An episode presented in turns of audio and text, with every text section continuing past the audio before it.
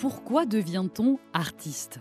Quelle motivation pousse des comédiens, des comédiennes, musiciens, musiciennes, auteurs, autrices, metteurs en scène, disons, ces êtres hors du commun, à monter sur une scène, à partager des émotions et à se livrer avec bonheur avec la foule?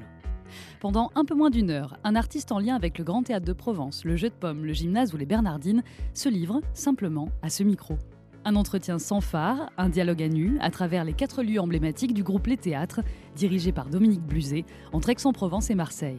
Une programmation riche et multiple, danse, musique, théâtre, cirque, humour sur un territoire de création. Quel beau terrain de jeu pour une journaliste comme moi. Vous entendrez des voix parler des arts de la scène, bien sûr, mais aussi de parcours, de l'enfance, de combat, de désir parfois et de doute aussi. Mieux comprendre la vie d'artiste, voici le but de notre podcast. Je m'appelle Mélanie Masson et je vous invite à entrer dans le monde merveilleux de la scène, là, maintenant, tout de suite. Le son de la scène, une série de podcasts imaginés par les théâtres. De la musique avant toute chose, voici peut-être euh, ce qui pourrait définir notre invité, violoniste préféré des Français, on peut le dire aussi, directeur artistique du Festival de Pâques depuis 2013. Il est aussi depuis 2021 euh, le directeur euh, de l'Orchestre de Chambre de Lausanne. Mais que peut bien arrêter Renaud Capuçon? C'est la question qu'on se pose souvent comme un sportif de haut niveau. Il enchaîne les concerts par an, passionné, rigoureux. Il découvre le violon, je crois, par hasard. Le hasard fait donc parfois bien les choses et il n'y a pas de hasard pour qu'il soit l'invité du son de la scène à leur accorder les violons. Et partons à la rencontre de Renaud Capuçon. Bonjour Renaud. Bonjour. Merci d'être avec nous dans le son de la scène. On a un petit peu le temps. On est au cœur du Grand Théâtre, dans un petit salon. Euh, ce Grand Théâtre que vous connaissez bien. Qu'est-ce que ça vous fait toujours de, revenir euh, régulièrement ici? Alors, ce qui est étrange, c'est quand je viens hors festival, ce qui m'arrive pendant la saison ou là pour ces victoires de la musique, j'ai l'impression d'être de, à Pâques, en fait. voilà, parce que c'est totalement. Euh, ce, ce, grand théâtre est totalement associé au festival de Pâques. Euh, qui, qui, se, qui, se, passe depuis 2013 maintenant. Vous vous souvenez de la première fois où vous rentrez ici? Oui, je me souviens très bien. Euh, j'avais rencontré Dominique Bluzet, il m'a fait visiter le théâtre et j'ai été, euh, été bluffé. J'avais déjà entendu un concert de l'Orchestre Philharmonique de Berlin, mais simplement en tant qu'auditeur. Et, et, je me souviens avoir été euh, d'abord impressionné par le lieu en écoutant ce concert. Et quand Dominique m'a fait visiter le théâtre, là j'ai été conquis. Qu'est-ce qui vous touche ici? Parce que vous en connaissez des salles de concert. Ben, ce qui me touche ici, au-delà de la salle, c'est l'équipe. Euh, il y a une équipe autour de Dominique qui est extraordinaire, unique au monde, euh, de par son professionnalisme professionnalisme et sa chaleur euh, humaine et son sens de l'accueil. Ça, c'est une chose que tous les artistes ont, pu euh, noter. Et moi, je l'ai vécu euh, immédiatement en arrivant ici et, je le vis au, fil de l'année, puisqu'on travaille quand même beaucoup ensemble. Mm. Les, débuts, vous découvrez le violon par hasard. Est-ce que c'est une légende, ça, ou est-ce que c'est vrai? Non, il n'y a pas de légende. C'est du hasard et pas du hasard. C'est ma, ma, mère m'inscrit à un cours de méthodes actives. On, on, écoute de la musique, une dame joue au piano, on chante. Voilà, j'avais à peine 4 ans. Et ma mère demande à cette dame, euh, est-ce que quel instrument vous pensez pour mon fils? On se pose des questions, on aimerait savoir un conseil. Et elle dit, écoutez, il a l'oreille absolue, faites-lui faire du violon. Et voilà comment je fais du violon. Donc c'est pas un hasard parce que cette dame a, parlé du violon parce qu'elle avait diagnostiqué une bonne oreille, mais aussi bien quelqu'un d'autre aurait pu dire du saxophone ou de l'accordéon. Et, euh, voilà, donc c'est aussi un peu du hasard. C'est pas vous qui choisissez l'instrument alors bah, C'est-à-dire que moi j'avais envie de, de faire de la musique, je crois, mais euh, j'avais pas exprimé de souhait particulier. Par contre, quand on m'a proposé le violon, euh, j'ai tout de suite adoré ça. Mmh, vous avez accroché directement. Euh, c'est vrai que c'est plutôt le ski, vous, votre, votre enfance, en bon savoyard. Ben, j'ai commencé le ski un peu avant le violon, oui. Et puis, on, skiait toutes les vacances, à Noël, en février, à Pâques puisque mes grands-parents habitaient Bourg-Saint-Maurice et qu'on allait skier aux Arcs, qui était juste un, coup de, de, funiculaire. Donc, oui, le ski, la neige, la montagne font partie de mon enfance, vraiment. Violoniste l'été, skieur l'hiver. C'est ce que je disais à l'école, oui, quand on me demandait ce que je voulais faire. Renaud Capuçon, justement, est-ce que le ski, euh, qui est un sport euh, voilà, contraignant, euh, parfois difficile aussi, vous aide dans, dans, votre manière de faire de la musique ou pas du tout? Est-ce qu'il y a souvent un parallèle entre le, la compétition sportive et la compétition musicale, entre guillemets? Alors, je remets les choses à leur place, je ne fais pas du tout de compétition sportive. Non, bien sûr, non, non. mais c'est vrai que là, j'ai skié il n'y a pas très longtemps. Il y a peut-être un phénomène commun qui est la, la beauté, la liberté, euh, le dépassement de soi. Il y, a plein de choses qu'on peut. Et le travail, en Le travail, bien sûr. Mais, avant cette légèreté-là. Oui, mais je dois dire que je fais du ski avec un grand bonheur et je me sens libre au ski et je travaille pas du tout mon ski, alors que le violon, je travaille tout le temps. Donc ça reste. Euh, le ski, c'est un peu comme les vélos quand on, quand on sait en faire. En, euh, en, tout cas, à mon niveau, qui est un niveau tout à fait honorable, mais pas du tout de compétition. mais c'est vrai que quand on, est au milieu d'une montagne sublime avec une, neige euh, magnifique et un temps splendide, là on, tutoie les étoiles. Mais je me demandais, euh, au fond, bon, avec le niveau euh, que vous avez aujourd'hui, cette facilité quand vous jouez aussi, en tout cas ce qui, ce, qui, apparaît sur scène, vous travaillez tous les jours, il n'y a pas un jour où vous ne faites pas de violon, de musique? Il y a bien sûr des jours où je ne joue pas parce qu'il y a beaucoup d'autres choses à faire et puis parce que la vie, euh, j'ai une vie de famille, parce que je voyage, parce que je fais plein d'autres choses. Euh, mais par exemple, pour une journée comme aujourd'hui, euh, il, y a, un concert ce soir, j'ai travaillé très tôt ce matin.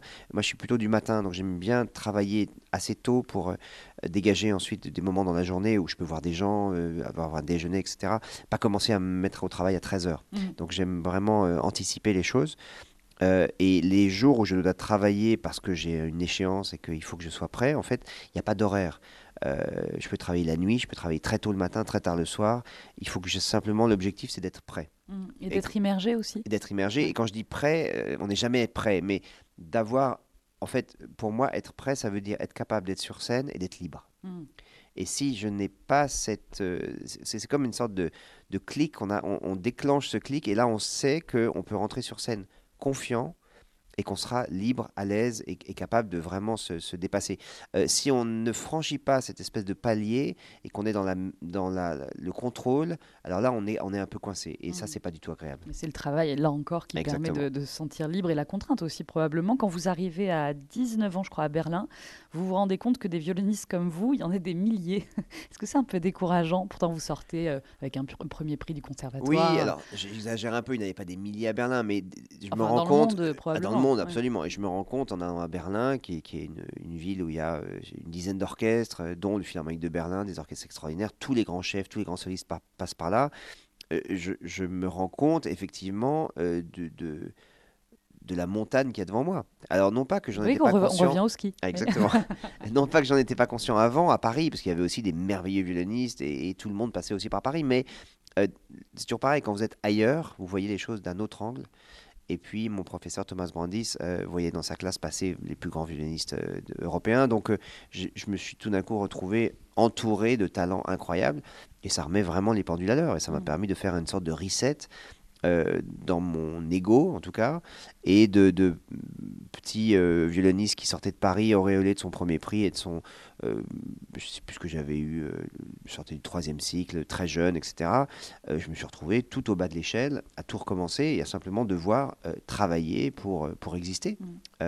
Et, et, ça, c'est à ce moment-là que tout se décide, que je joue pour Barenboim, que je joue pour Abado et que ma vie musicale débute très doucement à ce moment-là, mais en même temps, à la fois très doucement et très rapidement, puisque euh, je suis propulsé sur, non pas sur les scènes internationales à ce moment-là, mais au contact de grands musiciens qui me font confiance. Et c'est ce qui a généré ensuite toute ma vie musicale. Mmh. On revient à cette, euh, cette histoire de, soliste aussi. Est-ce que c'est une vie solitaire Oui, bien euh, sûr. Vous avez dans le mot... Seul. Exactement. Seul, mais... Moi, j'aime jouer. C'est certainement aussi pour ça que j'ai fait autant de musique de chambre mmh. et que je joue avec des orchestres beaucoup plus que je ne joue seul. Je suis toujours avec un pianiste au minimum, ou un, violoncelliste pour un trio, ou un groupe de musique de chambre, ou un orchestre. Euh, alors certes, quand on joue un concerto, on se retrouve ensuite seul dans sa chambre, etc. Mais euh, d'abord, ça s'apprend. Euh, on, je dirais, on tutoie la solitude, on, on on s'organise, on fait des choses différentes selon ses personnalités. J'ai des amis qui vont au musée les jours de concert, d'autres qui, lisent, d'autres comme moi qui dorment, euh, qui se reposent et qui prennent de l'énergie, euh, d'autres qui travaillent non-stop. Chacun a sa façon de se concentrer. Le but ultime, c'est d'être en, possibilité de, comment dire, de s'abandonner complètement au moment du concert. Et, ça, en, et en présence aussi avec les autres musiciens. Bien sûr. évidemment, c'est ça qui est beau euh, dans un soliste, c'est quand on sent qu'il y a une réelle complicité avec le reste de, de Absolument. L'idée du soliste qui vient et qui est devant euh, et qui joue euh, sa partie sans communication du tout avec l'orchestre, avec les autres membres de, de l'ensemble avec lesquels il joue, ça n'a aucun intérêt. Et musicalement, il va pas se passer. C'est comme quelqu'un qui ferait une pièce de théâtre, qui apprendrait un rôle et qui réciterait son rôle sans regarder ses partenaires. Ça n'aurait absolument aucun intérêt. Euh, sauf que c'est très probant pour le théâtre. Quand on le dit, on, rigole d'ailleurs quand on en parle comme ça. Et pour la musique, malheureusement, ça se passe parfois. Et ça peut faire euh, vaguement illusion, mais ça ne tient pas longtemps. c'est ça, ça ne tient pas sur la durée. Renaud Capuçon, euh, vous, vous, parliez d'émotion là, hein, quand, quand vous parlez de votre, votre travail, parce que c'en est, un. Qu'est-ce que vous ressentez quand vous rentrez en scène? Juste le petit moment moment d'avant Est-ce que c'est plutôt l'adrénaline qui... c'est l'adrénaline, c'est ce qu'on appelle le track. Le track, c'est un mélange d'adrénaline, de volonté de ne pas décevoir, mmh. de de conscience du moment qu'on va vivre qui peut être un moment unique, qui va être un moment de unique. Pleine conscience du coup. Hein. Exactement. Et donc on, prend conscience de tout ça et on a une, forme de vertige en se disant est-ce que je vais être à la hauteur? Mm. Est-ce que je vais y arriver? Euh, Et, c'est ce qui fait qu'on on monte sur scène à chaque fois euh, porté par cette espèce d'adrénaline. Même à, même à votre niveau, vous vous dites ça ah c'est important, c'est ce qui permet de se remettre en question. C'est absolument. Et je dis toujours, le jour où le, le track s'en va ou, ou, qui disparaît, euh, en tout cas en ce qui me concerne, ça voudra dire alors que, l'intérêt pour, pour la chose est, diminué, il faudra sérieusement penser à arrêter. Parce que dans ce cas-là, ça voudra dire qu'il n'y a plus cette espèce d'envie. Mm. Sans l'envie, il n'y a plus le partage, il n'y a plus le, c'est comme si vous allez voir des, des, amis euh, et puis qu'au bout d'un moment vous les voyez mais vous les écoutez plus, vous n'êtes plus là, c'est pas la peine d'aller les voir dans ce cas-là. Très sincèrement, vous voyez faire autre chose, Renaud Capuçon Pas vraiment, non. enfin, je fais beaucoup d'autres choses. oui, bien sûr. Je joue, je programme plusieurs festivals, je dirige, donc, mais tout ça et la musique et à part, euh, à part ça, non, je pense que en tout cas, la question ne se pose pas. Ah, très bien, mais tant mieux pour nous. Il y a une belle histoire aussi avec votre, euh, votre instrument, votre violon, qui est vraiment un, instrument particulier. Vous pouvez nous, nous raconter? Ben, C'est un violon de 1737 qui a été euh, construit par... Ce qui est fou, on se dit. oui, c'est insensé. Euh, plusieurs siècles. il a été fait par Guarnarius del Gesù à, à, Crémone et il a été joué par de nombreux violonistes, dont Isaac Stern, qui l'a joué lui-même 50 ans. et donc, pareil, il y a une sorte de, de, de passation, même si euh, il est décédé euh, quand moi je le joue, donc il n'a pas su que j'avais son violon. Mais euh, on passe d'un violoniste à l'autre. Si vous voulez, un violon, même si vous, vous êtes, vous êtes l'acquéreur, ce qui est le cas maintenant de ce violon qui m'appartient, il vous appartient jamais vraiment, puisque la sonorité, elle appartient à ceux qui l'écoutent. et, ça, c'est très beau, parce que je sais qu'un jour, ce violon sera joué par, par un autre violoniste et qu'il ira partout dans le monde avec quelqu'un d'autre que moi, j'espère le plus tard possible. Mais c'est très beau de savoir qu'on est finalement une sorte de on est un, lien sur un grand, grand fil comme ça. Euh, et c'est avec ce, violon, ça a été une rencontre euh, merveilleuse, vraiment. C'est mon partenaire de vie. Vous en souvenez? Vous l'avez choisi là pour le coup. Là, je l'ai choisi. Je dirais qu'on s'est choisi parce que un, instrument, c'est un peu comme un animal sauvage. Euh, il y, a une J'en ai essayé d'autres qui m'ont pas parlé comme celui-là, et celui-là, il m'a donné immédiatement des émotions, et il m'a fait surtout, enfin, j'ai compris immédiatement que euh, grâce à cette sonorité, j'arriverai à exprimer ce que je rêve d'exprimer depuis toujours. Qu'est-ce qu'elle a de particulier, cette sonorité? Sonorité suave, ambre, euh, extrêmement euh, veloutée, extrêmement chaleureuse, assez masculine, une sonorité, oui, mais tendre à la fois. Et ça correspond à tout ce que j'ai toujours cherché sur les autres instruments. Donc là, j'avais ça à portée de main. Et ça me donnait aussi, c'est un violon qui, qui m'aide euh, à, creuser la sonorité. J'ai l'impression que c'est comme si je peux, euh, c'est comme une palette de couleurs sans fin. C'est comme si j'étais un peintre et qu'on m'offre des couleurs en permanence, renouvelées, des épaisseurs différentes, des qualité de, gouache complètement différente qui ferait qu'on peut, et des tailles de pinceau à l'infini, euh, qui, qui, font qu'on a, on a une, une infinie possibilité de, création. Mais 1737, ça, se, ça s'arrange, ça se, ce violon, est-ce qu'on le répare Est-ce qu'on change euh, voilà, les cordes? Oh Oui, les cordes, on les change très souvent, on les change tous les mois, mais euh, une corde, ça, ça, ça, n'a aucune valeur. Ce qui a la valeur de l'instrument, c'est vraiment la, la, caisse de bois et, et l'âme du violon, et, et puis la le, vernis qui est d'origine. Hmm. Donc oui, on amène chez le luthier euh, régulièrement. Euh, on le sent immédiatement quand il va pas bien, la sonorité elle est un peu voilée. Comme un animal. voilà, on sent qu'il y a un problème, on l'emmène chez le, chez le luthier. Chez le vétérinaire ou chez le luthier. Exactement. Renaud Capuçon, invité du son de la scène, on vous demande, on demande à chaque invité de choisir euh, une chanson, une musique en tout cas. Quel est, quel est votre choix et pour quelle raison? J'ai choisi le troisième des quatre d'un éditeur de Richard Strauss, Beim Schlafen gehen qui a été écrit euh, sur les bords du lac Léman. Il a été écrit dans une chambre euh, au Montreux Palace, je crois d'ailleurs, euh, et avec une vue sur le lac incroyable. J'aime cette musique parce que c'est une musique crépusculaire, une musique à la fois d'un compositeur qui est, qui est à la fin de sa vie, mais il y a, y a une forme de... C'est comme une sorte de testament aussi dans cette musique, et puis c'est tout simplement d'une immense beauté. Et moi j'ai eu la chance de jouer cette œuvre avec Abado euh, quand j'étais euh, jeune violoncelo de l'orchestre Gustave Mahler, j'avais 20 ans. Et c'est une musique qui me porte depuis. Et autour du lac Léman, il y a des montagnes. Absolument. Vous voyez qu'on y revient.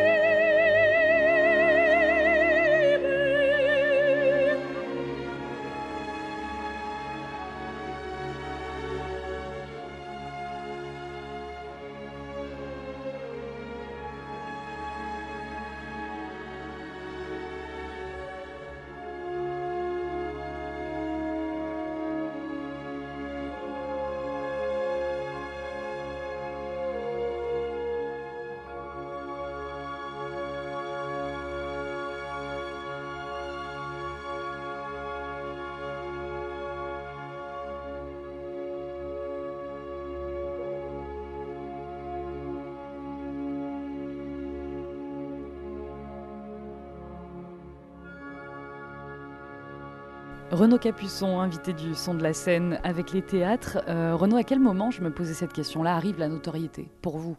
Je dis pas forcément. En... Jamais. La notoriété d'un musicien classique, elle n'existe jamais. Non, mais Quand on dit Renaud Capuçon, même les gens qui connaissent rien à la musique classique vous connaissent.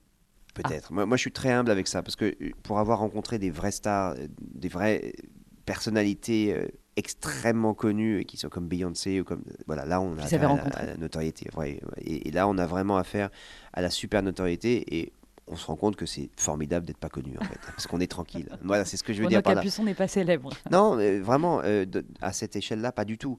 Euh, et c'est et, j'en suis très très heureux.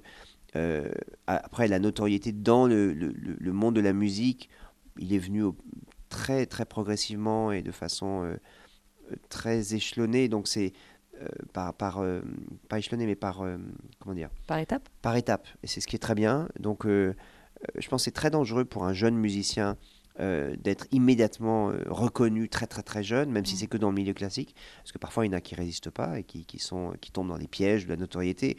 Parce que la notoriété, elle peut être euh, dangereuse à, des niveaux très très différents. Et vous avez des gens qui sont très connus dans leur rue et qui déjà commencent à avoir la tête mm. qui enfle, et d'autres qui, qui, peuvent être connus interplanétairement et, et, rester simples. Et je pense que en fait, c'est pas un sujet pour moi. Le sujet, c'est d'être dans la musique. Euh, si par cette notoriété dont vous parlez, je peux faire accéder euh, au maximum de gens à la musique, j'en suis heureux. Mm. S'ils ont du plaisir à m'entendre, ça me fait plaisir aussi.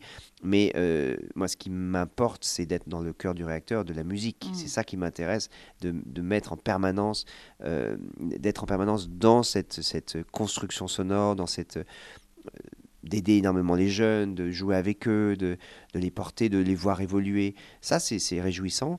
Et la notoriété, de toute façon, vous savez, elle, elle vient, elle s'en va, elle revient. Donc si vous êtes accroché à ça, vous avez beaucoup de chances d'être malheureux. Mmh, vous l'avez déclaré d'ailleurs euh, dans l'un des articles que j'ai pu lire, notamment euh, dans ce monde médiatique, euh, partageant votre vie avec Laurence Ferrari. Ça a été un peu compliqué parfois, les, les critiques ou voilà, que vous trouviez. Oui, c'est normal. On ne peut pas, on peut pas en vouloir aux gens. Voilà, à partir du moment où, j'épouse quelqu'un qui est sur le devant de la scène médiatique, j'ai fait partie de cette espèce de, de d'élan d'une presse que je ne connaissais d'ailleurs pas du tout, qui, qui, parlait de moi comme la personne qui vit avec Laurence le Ferrari. Mari même pas le mari d'eux. Au début, j'étais, euh, j'avais même pas de nom de famille. J'étais, euh, c'était assez drôle, euh, assez pas traumatisant, mais assez choquant au début pour moi pendant quelques quelques semaines. Et puis j'ai tout de suite compris que voilà, c'était pas mon monde et que ça passerait. Et effectivement, c'est passé.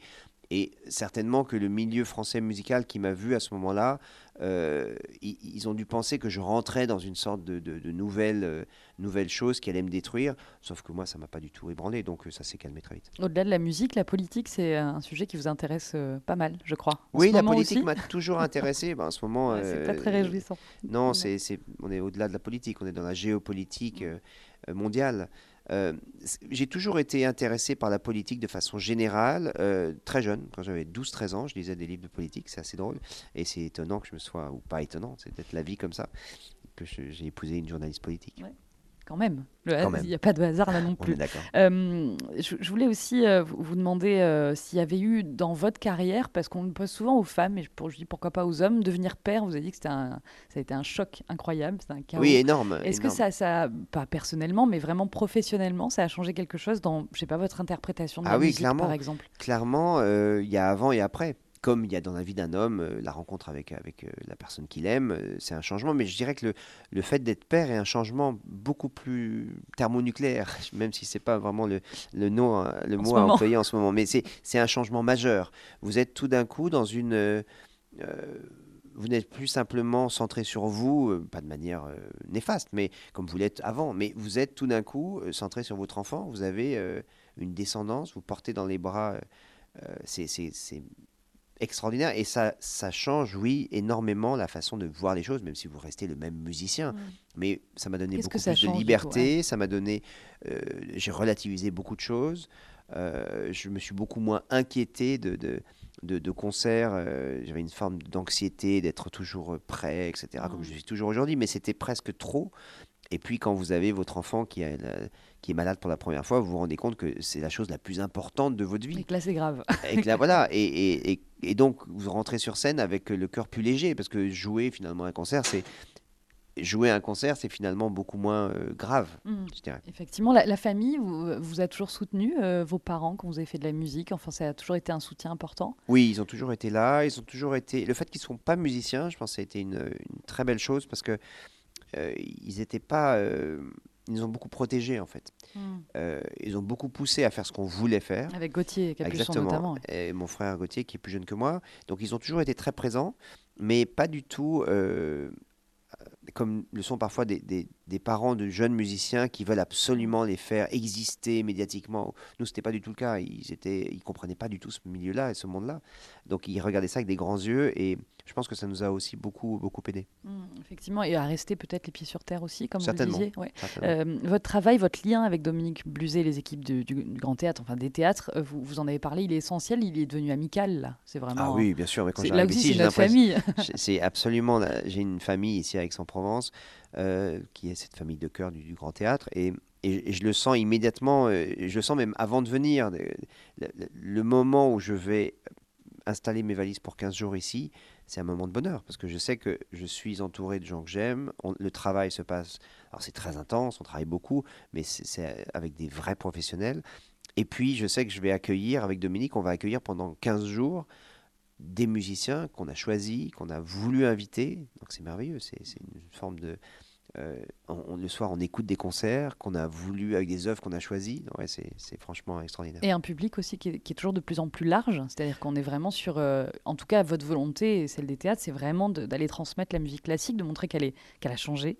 euh, Oui, qu'elle est- a changé, oui, Enfin, non, parce que la musique, elle, n'a pas changé depuis Mozart, les reste Mozart. Mais c'est vrai que les interprètes, j'ai l'impression aujourd'hui, se prennent peut-être un peu moins au sérieux qu'à l'époque. Il y a une, une plus grande volonté de, de faire passer la musique de façon plus simple, peut-être, et pas compassée.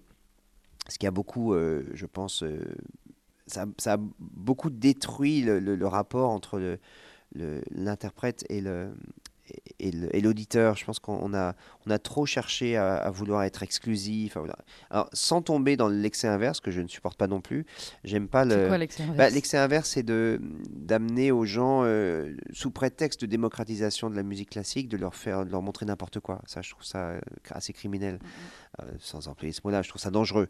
Euh, je pense qu'il faut, il faut être sur une ligne de musicale, Mm. d'exigence, d'excellence. Et cette excellence et cette exigence, elle est partageable pour tous, Mm. d'un enfant de 4 ans jusqu'à quelqu'un de, de- de- de je ne sais pas quel âge, quelles que soient les catégories sociales à la fois un grand mélomane ou quelqu'un qui n'aurait jamais entendu euh, une œuvre, il faut jouer de la même façon. Mm. Il ne s'agit pas de, de, de s'abaisser ou de faire des choses adaptées, soi-disant, au, euh, au public. Je pense que, bien sûr, qu'on fait des, des programmes pour les enfants, bien sûr, ça c'est autre chose. Mais Se mettre à euh, la portée je de. veux dire qu'on joue pas moins bien Ouais. dans un petit endroit parce que les gens n'ont jamais entendu de la musique. On- moi, je suis, j'ai le même niveau d'exigence dans une des plus grandes salles de concert au monde que dans une petite église euh, dans le fin fond de la Creuse. Ouais, c'est important aussi d'être sur les essentiel. territoires, bien évidemment. Et ça se passe à Aix, le festival de Pâques est ici, donc c'est important et pas, et pas forcément à Paris. Que- quel est euh, peut-être l'un des plus beaux compliments qu'une personne du public vous ait, vous ait fait?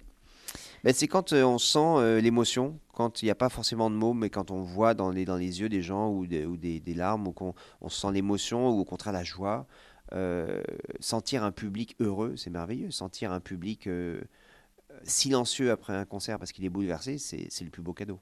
Vraiment. Et, et l'un des, l'une des remarques les plus étonnantes, aussi. Il y en a tellement, il y a des choses, il y a, quelques-unes. tel- il y a des choses surréalistes. Vous avez des gens qui viennent vous voir en vous disant, en vous parlant d'un collègue, en disant, euh, vous le connaissez, lui, il est génial.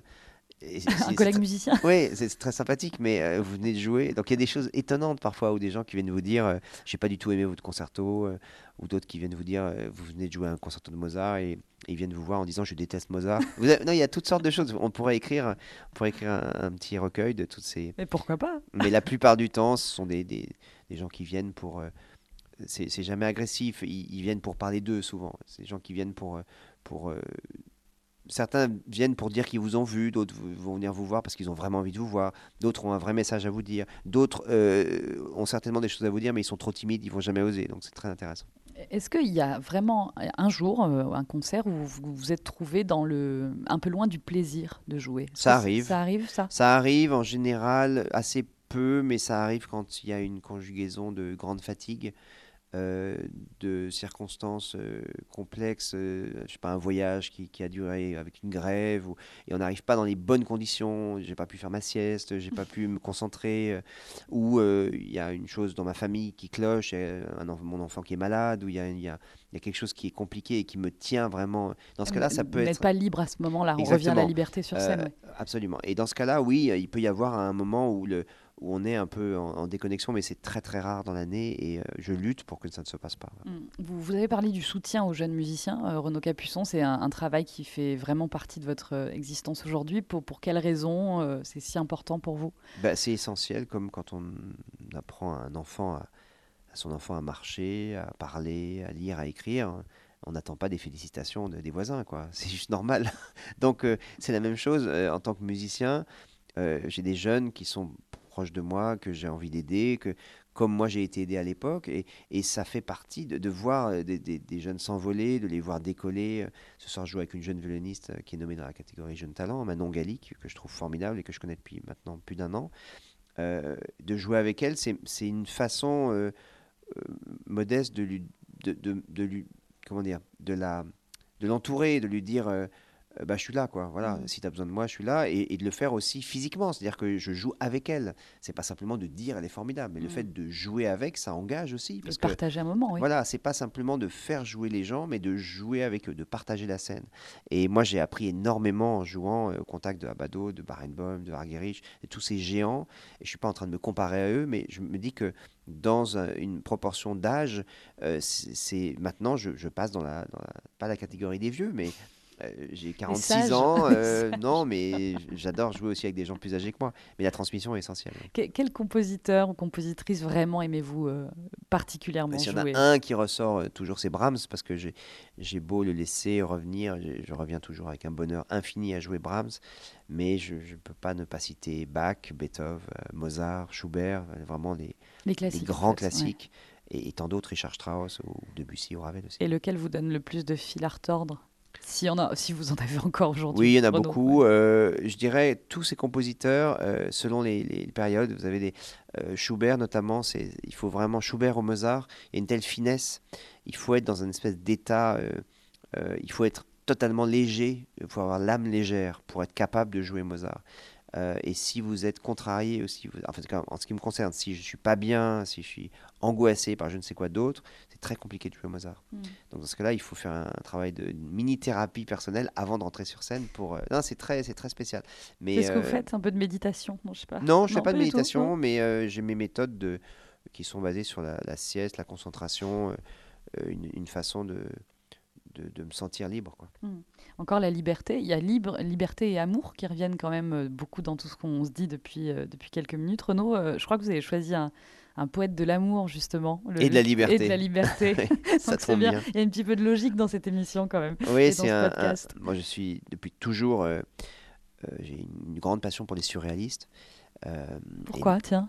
parce que j'ai découvert très très jeune et parce que j'ai dévoré euh, d'abord tout Éluard, puis euh, Breton, puis euh, Man Ray, puis tous les tous les hum, René Char, énormément de, de- de personnes de ce, cette, ce groupe des surréalistes qui me fascinaient avec toutes leurs euh, leurs extravagances aussi et aujourd'hui je- pense que j'étais dans mon j'avais 10 17 ans donc j'avais cette espèce de fascination pour aussi le, ce, ce mouvement-là qui me paraît au- aussi aujourd'hui parfois un peu un peu extrême et un peu euh, euh, étrange par certains côtés, mais ce qui est clair, c'est que le, le talent de, de- de- tous ces gens était incroyable, notamment d'Éluard. Et je vais vous lire En vertu de l'amour.